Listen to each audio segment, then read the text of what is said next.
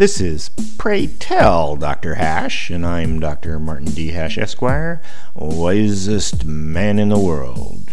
Because the competition just ain't that tough. And these are things I wish someone had told me.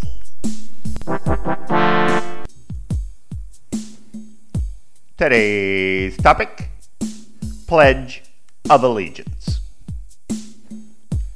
Patriotic symbols and pageantry are from a time gone by, naturally appealing to conservatives. But in a sophisticated and interconnected world, they seem quaint and anachronistic. In fact, patriotism itself is being challenged. Flags are complex symbols, and to most children, saying the Pledge of Allegiance is little more than chanting, militaristic even especially when accompanied by a gesture of some kind, salute or hand over heart.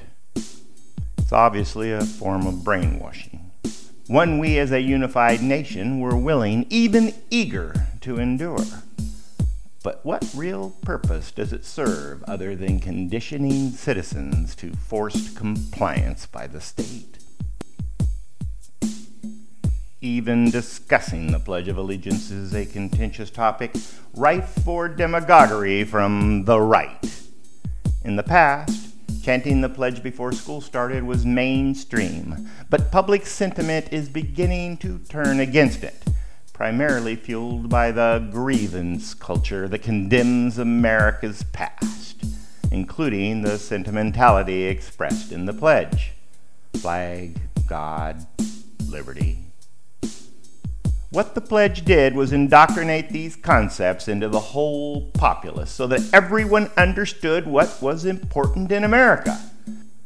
But there is a cultural war going on where those things are now associated with only one side.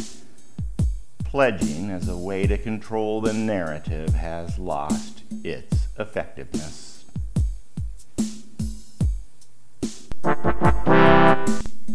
For more, see my website at martinhash.com.